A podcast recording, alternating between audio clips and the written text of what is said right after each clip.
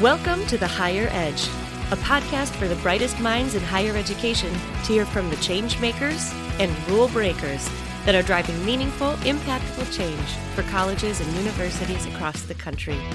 From improving operations to supporting student success, these are the stories that give you the higher edge.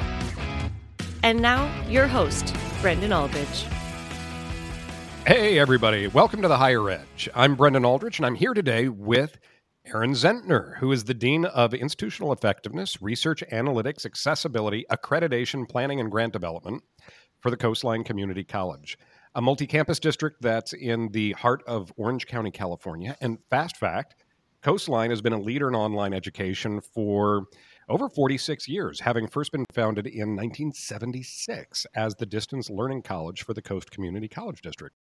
Aeron, welcome and thank you so much for joining us here on the Higher Edge. Thank you so much for having me today. You know, Aeron, now you and I have known each other for some time, and I often think of you as sort of an activist researcher within the California community colleges because you are constantly working across your campus and the system to promote uh, not just data, but the integration and the use of data to create new opportunities.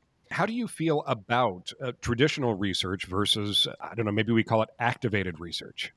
So I think traditional research and methods and ways we apply things really comes through as the hallmarks of really trying to build out new methods and approaches to engaging our stakeholders, community students, and the like.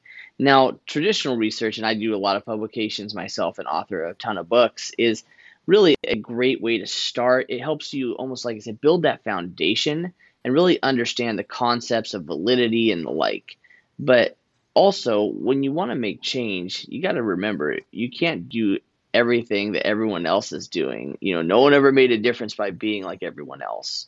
Taking that kind of mindset and approach to really sharing information and really building out data and the utilization of that has been the crux of of the work that I've been doing over my career.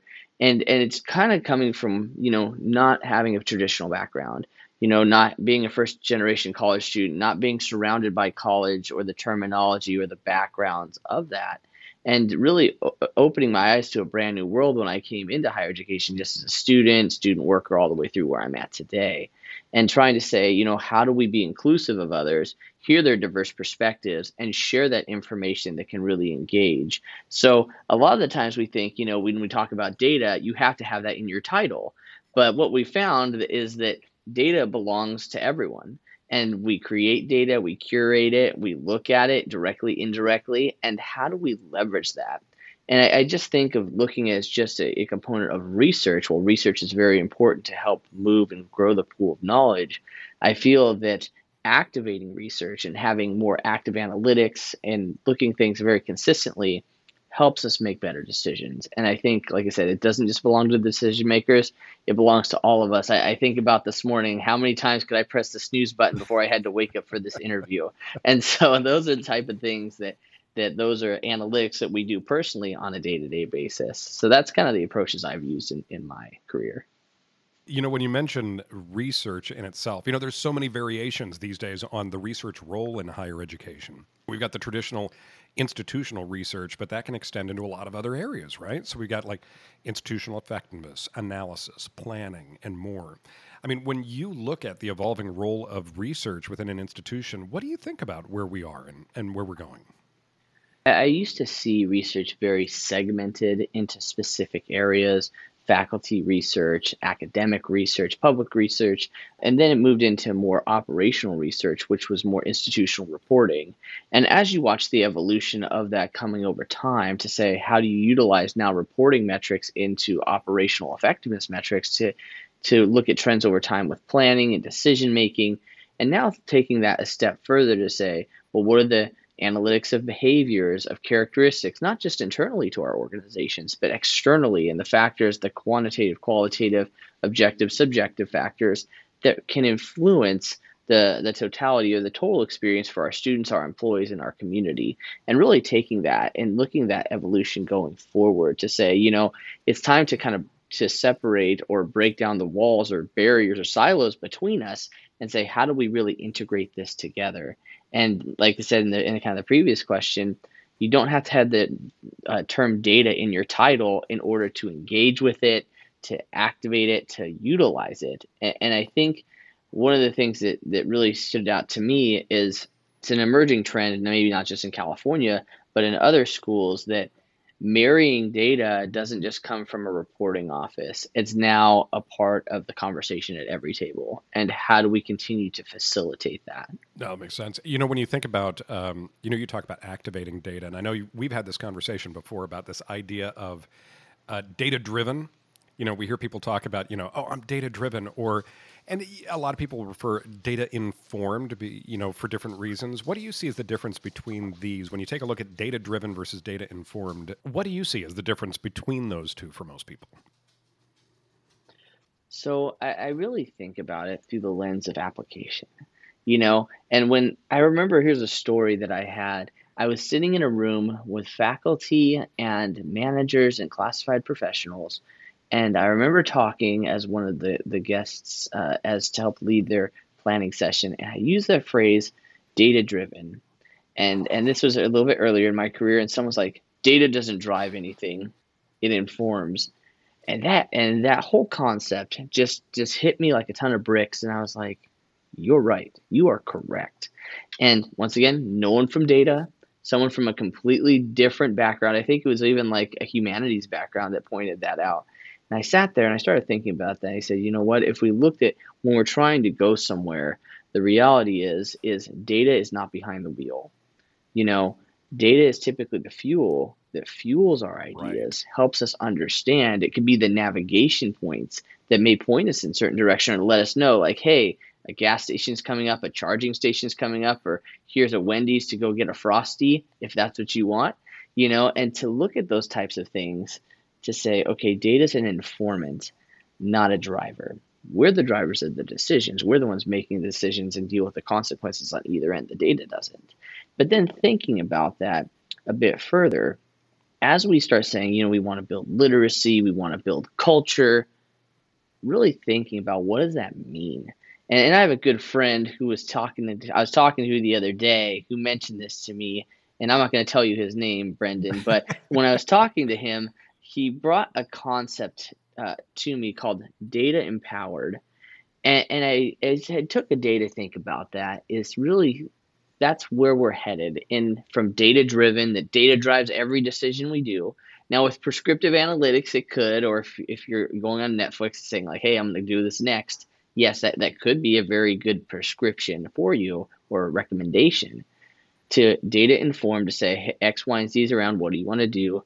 To now data empowered to as we we circle back to the whole concept of data is for everyone that how do we move that concept forward? You empower people you inform them they build knowledge knowledge builds action action builds change. And so that's where data can then be leveraged in that way. Data driven never really hit right. Data informed i was always a big fan of.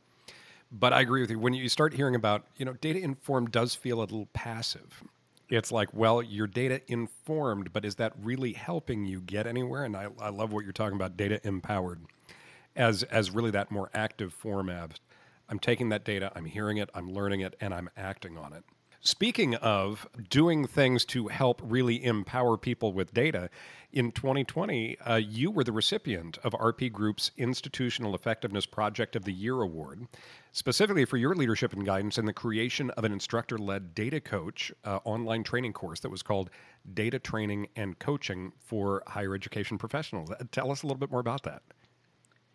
So, over the years, we had been developing out a series of trainings of face to face trainings, online live trainings, just collaborative spaces, primarily hands on, really following a traditional data coaching experience where you fill out some worksheets, you go to some dashboards, you try to look and explain data, or you draw off a survey. And while we felt that made some impact, noticing how the organization Coastline is set up, we have four campuses spread throughout Orange County. We're a very non traditional college. As you mentioned earlier, we were started in 1976, and we were started as a college that was required to be different.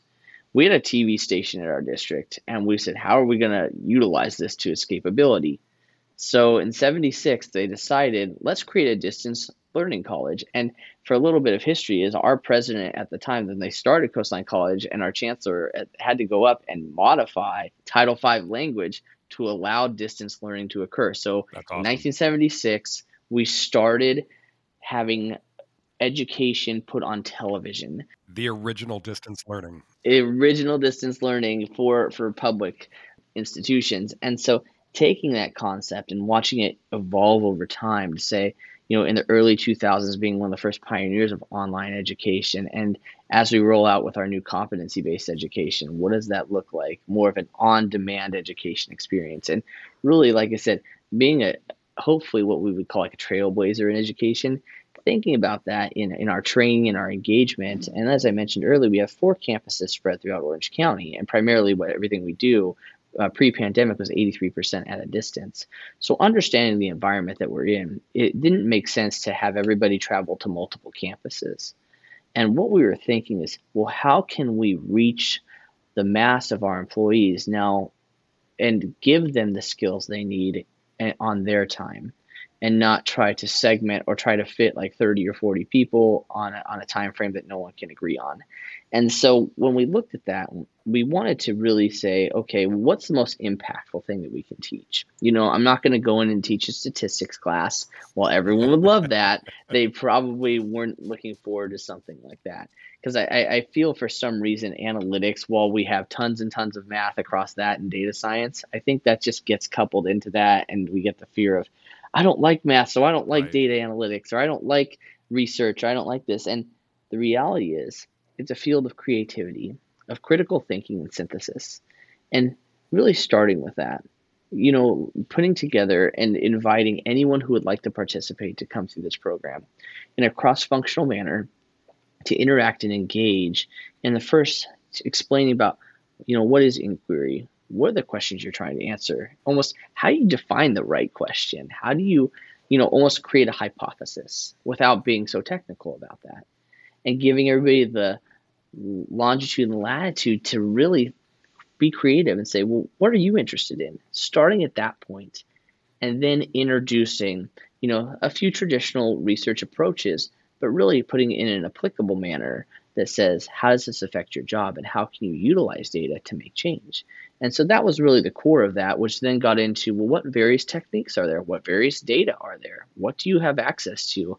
And then taking individuals through different steps on how to get information and a whole time across this three to four week course building upon this project and idea that they're putting through discussion boards and collaboration with peers to continue to refine it by the week four creating a framework to say i would like to conduct this study i would like to look at this analytics i'd like to create this and then have them give that presentation to the executive board to my department and to it through different ways through video through a report, through a memo, through a PowerPoint, and teaching them hey, when you get to this point of not just conducting research as it's a coaching, how do you facilitate that conversation with others? Because I think it's the hardest point that I've seen is once you have some really cool information, sometimes someone doesn't want to read a 400 page fact book. They want a one page, page infographic on fast facts. For me, getting back to the, the core of the class was how do we make a fun and engaging experience that can include everyone? And what I've noticed is we've had almost 100 people go through this, and it's from all walks of the institution, from vice presidents to a lot of part time faculty. And the great thing about Coastline is we have a variety of expertise in our part time faculty. Over 70% of our, our faculty are part time because we belong to a multi college district, and you can do that. And so, giving those individuals the opportunity where they may be not having an office to go to or not being on campus. It was really, really thought outside the box and then empowering others to say, how can you make change? And that's really the focus of that. And so seeing that going through, working with the state chancellor's office, we made a self-paced program of this. So if you don't have an instructor to lead it, and that's completely free from the Vision Resource Center from the state chancellor's office. And then I just made the newest iteration that's on uh, Canvas Commons. I think we have 166 downloads on it already, and it's now going to be more of a shorter uh, approach that's instructor led because I think having that time where you can either record or have engagement and then share those different mediums can really engage the different learning styles of what people have. And I think that's really the focus is what's the end game, what we're trying to achieve, and really drawing out that ideal state. All colleges and universities face challenges in advancing the mission of higher education. Some problems impeding your progress are known, but others are invisible, hidden, impossible to address. Invoke Learning changes everything. Built on revolutionary technology that's light years beyond anything you've seen yet, our leading edge data platforms and deep analytic solutions give institutions of higher education some real life superpowers to support the entire student journey. Ask questions you never imagined could be answered. Get unprecedented insights that lead to mission impacting action. What's holding you back today from taking your mission further tomorrow? Find out and discover just how far you can go. Contact Invoke Learning at www.invokelearning.com. Invoke Learning. This is education empowered. Continuing innovation from a college that started with innovation, which is fantastic. And you know what? Staying just on that topic of innovation for a second, you know, these days, it's like everyone wants to talk about that they're innovative. You know, I'm innovative, you're innovative, we're an innovative company but then the question really comes down to are they really innovative or is this just a label they put out because it's what people want to hear, right? So, in fact, you took this question and then created an awesome game called Cards Against Innovation. How did that come about? Everyone wants to do innovation. It's the coolest thing to do. You know, it's exciting to do to create new things. Everybody believes every innovation must be a breakthrough innovation. And as, as we know, innovation has a variety of steps from fast second innovations to incremental innovations. There's a variety of things that you can do blue ocean strategy, red ocean strategy, so many things. But when we think about innovation, the question that comes up is for me is are you ready? You know, everyone's like, yeah, let's go. And then when it comes to the work, like, well, whoa, that's that's not our culture. We can't question the norm. What do you mean? This is how we've traditionally done this, especially in higher education. And so what my research team and I did, and we published an article on this, was we looked at, at literature over time and we looked at what were the common themes that emerged throughout innovation models that would say, hey, what really like leads to innovation? So we got something like 1,400 variables, something of that magnitude. We recategorized them and modeled it down and whittled it down to four main areas. After the four, four main areas, we looked at the frequencies by where um, these different factors and behaviors would occur. And so then, based on that, we created a game called for higher education, primarily called Cards Against Innovation for Higher Education Professionals. And in that game, it's a game where you are given a set of cards and situations. So, for example, a situation was let's do guided pathways or accreditation report is coming up. And so, in the cards that the response that everyone gets to read is what is a typical response from your college? Like, let's start a committee, not my job. I have to talk to the union. Like, I, I think those are the types of things that, hey, just send an email to everyone and maybe someone will read it. And and I think those are the ideas. And we, we purposely made, there's, I think, 80 cards in the set uh, of just funny responses. But we went through and engaged like a bunch of colleagues to say, what would be something really silly that you hear on a consistent basis? And so then, as a step further, after producing this game in a pretty mass quantity, like 20 boards of it, we had a, a college wide event. And during the event, we took the game out and we had everybody go through and play at different tables and how to play it. And there was a lot of laughter. But at the end, we had a conversation to say, this is really an awareness tool to say, how are we behaving? Is this the common action to say, you know, are we structurally not there? Do we not have leadership? Do we not have support? You know, do we not have a mindset for this? And it really helped for self reflection. And we even had board members play this, and they had a blast. And then we ended up taking it up to a statewide conference and doing it there. And then I just did it with a one of my doctoral classes, and and they and they were just very almost I don't want to say the word impressed, but I think very self-reflecting and like, wow, that happens all the time at my institution, and and that was the purpose of that game because the reality is you we could have sent out that publication report like, hey, you want to read this report with all these tables and charts? Not really. I think that's the thing of how do we bring it to life and put it in in their shoes. I'll give you a short, a brief demo about what, how the game works. Aeron, come on. Now we've got to play around of Cards Against Innovation. Can we can we do that? We can. I have it right here in front of me. And so what we'll do is I just want to kind of explain how it works. It's kind of like a Cards Against Humanity game where you're given a situation. And, and in this case, it's a situation related to higher education. And so what happens is all the players are given a deck of uh, a stack of cards, and they pick the most applicable, not applicable, or what they find is hilarious response to the situation. Everybody puts their cards over, and then t- puts in their card. They get flipped over at once. We all read them. We laugh, and then the group votes to say which is the most applicable or what do they find the most hilarious or the most obnoxious. And and whoever's card that is they win that round.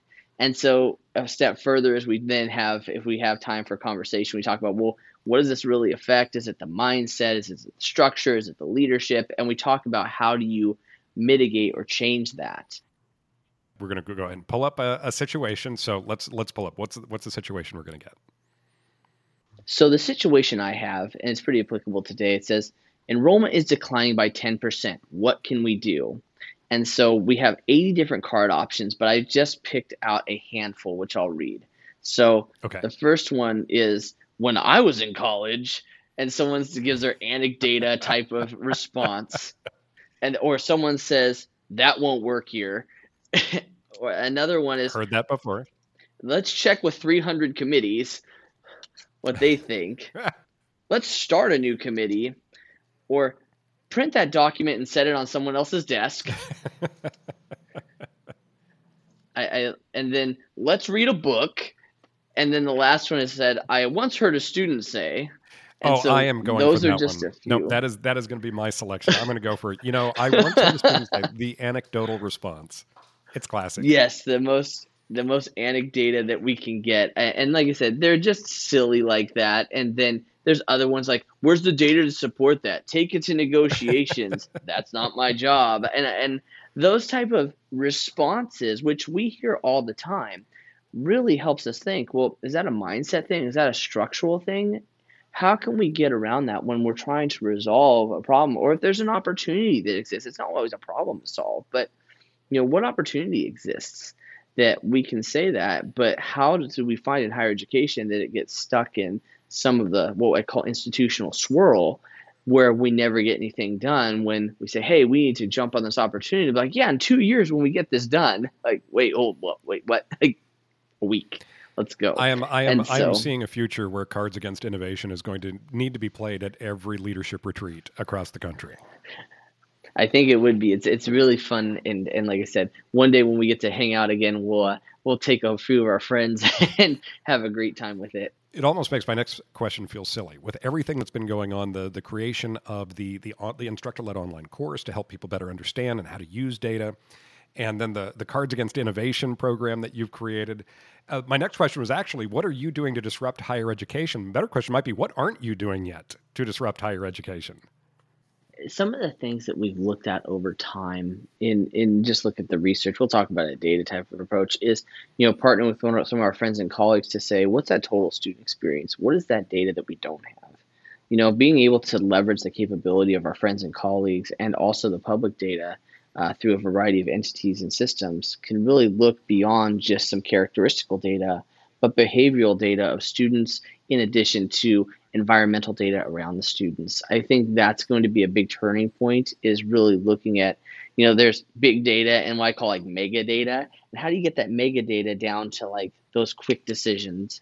And so really leveraging that, I feel that as we start moving forward, that's some of the things that we're going to be looking at and, and really building upon. And, and just once again, following in the footsteps of some of our colleagues that are really advancing that work at their institutions uh, for us at my local college, some of the things that we're looking to do is over this last couple weeks, we've been putting together, we belong to a consortium of nine schools that we got a grant for. One of the things that we did with that was to say, what is reimagining education? And so we live in an on demand society. Why can't education be that way? We look at the, the for profit institutions that are doing a, a service for students at, at a pretty high cost for that type of thing, where you can get education on demand. But why can't two year colleges public institutions be a fast second to that while others have started that like a disruption or almost a breakthrough type of an innovation how can we respond to that in a manner through our public sector so being a part of this consortium of nine colleges coastline was been the first college and i almost want to say the first college ever in the state of california of two year public colleges to submit our accreditation application for substantive change in order to offer competency based education and really rethinking, like I said earlier, creating the on demand educational experience for students. And, and, we feel that we go back to our roots in 1976 of, you know, no one's ever done t- on education on TV. No one's really, not many people have done online. People don't agree with that. A lot of people don't agree with the competency based thing. It's okay. Like I said, no one made a difference by being like anyone else. And I think that continually resonates, or if you're not progressing, you're regressing. And thinking about those concepts of where's our next thing and where's our next evolution and how do we meet our students where they are. And I think that's really those key aspects. Walking through the shoes of someone else and what is that like?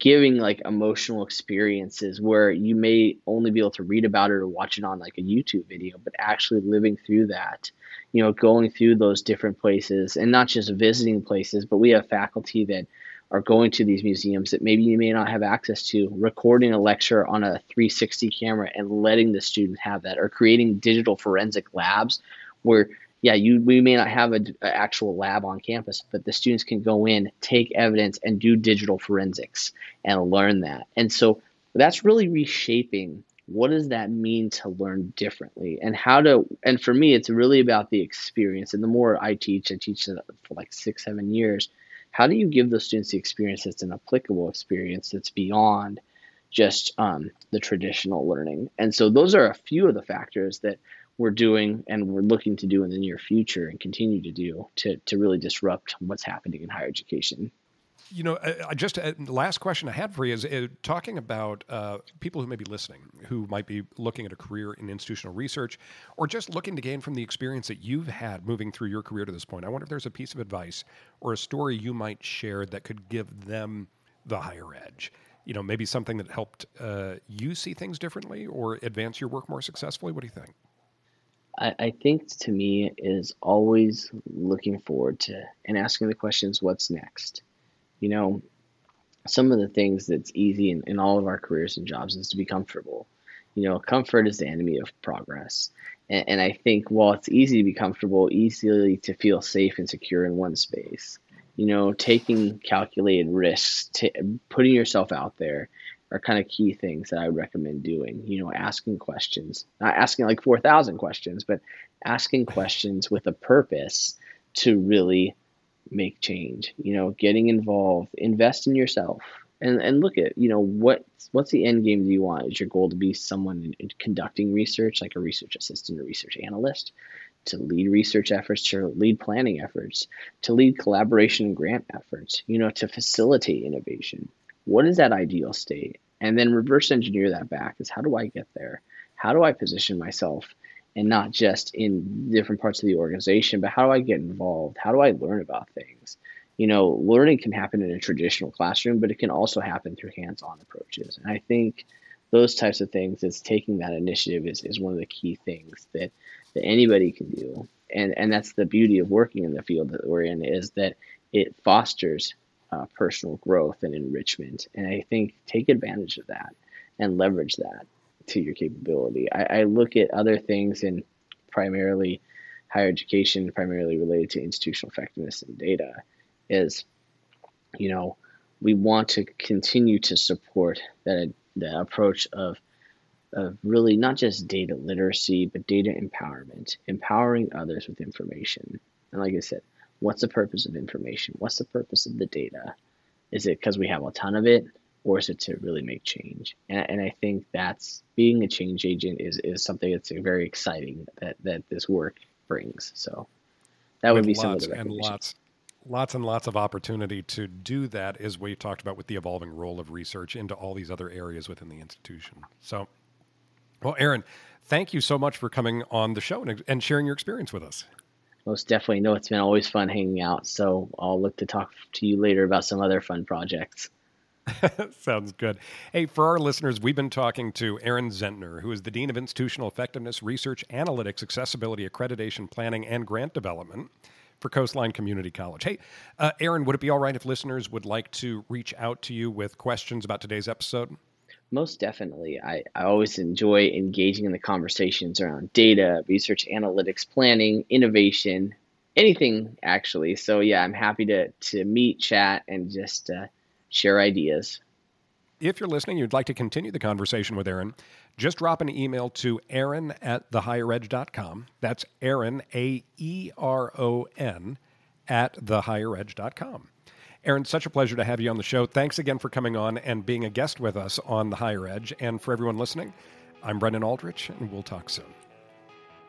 Thanks for listening to The Higher Edge. For more, subscribe to us on your favorite podcast platform, leave us a review if you loved the show, and be sure to connect with Brendan on LinkedIn. Know someone who's making big changes at their higher ed institution that belongs on this podcast? Drop us a line at podcasts at thehigheredge.com. The Higher Edge is sponsored by Invoke Learning in partnership with Westport Studios. Views and opinions expressed by individuals during the podcast are their own. See how Invoke Learning is empowering higher education at invokelearning.com.